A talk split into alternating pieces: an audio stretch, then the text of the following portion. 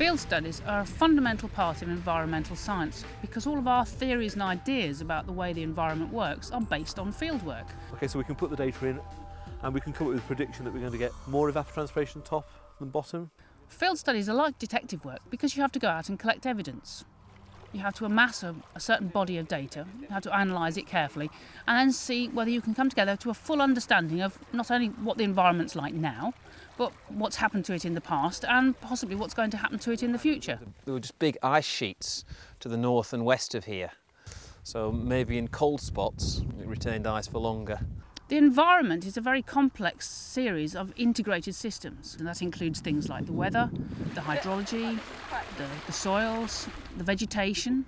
They all link together to give you an overall understanding of what's going on. You can't study any one bit in isolation and hope to understand the whole picture. What would you be expecting to happen? Where's the water going to be flowing fastest? Where's it going to be flowing slowest in a particular cell?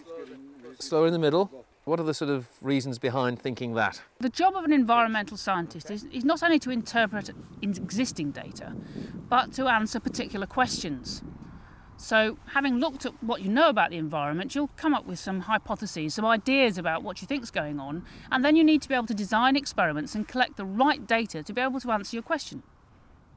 What the students are going to be doing this week is learning quite a few of the skills that they need to be environmental scientists. And so they'll be learning how to operate equipment, how to carry out chemical analysis, how to take samples, and perhaps slightly overlooked sometimes, but very, very important, they're going to learn how to take really good field notes because that's your record of what you've seen. And it's no good thinking, I'm going to be able to come back to this later and I'll know what's happened. You have to get in the habit of making very, very good detailed notes that give you all the information you need later on when you've thought all the questions you should have asked when you were out in the field.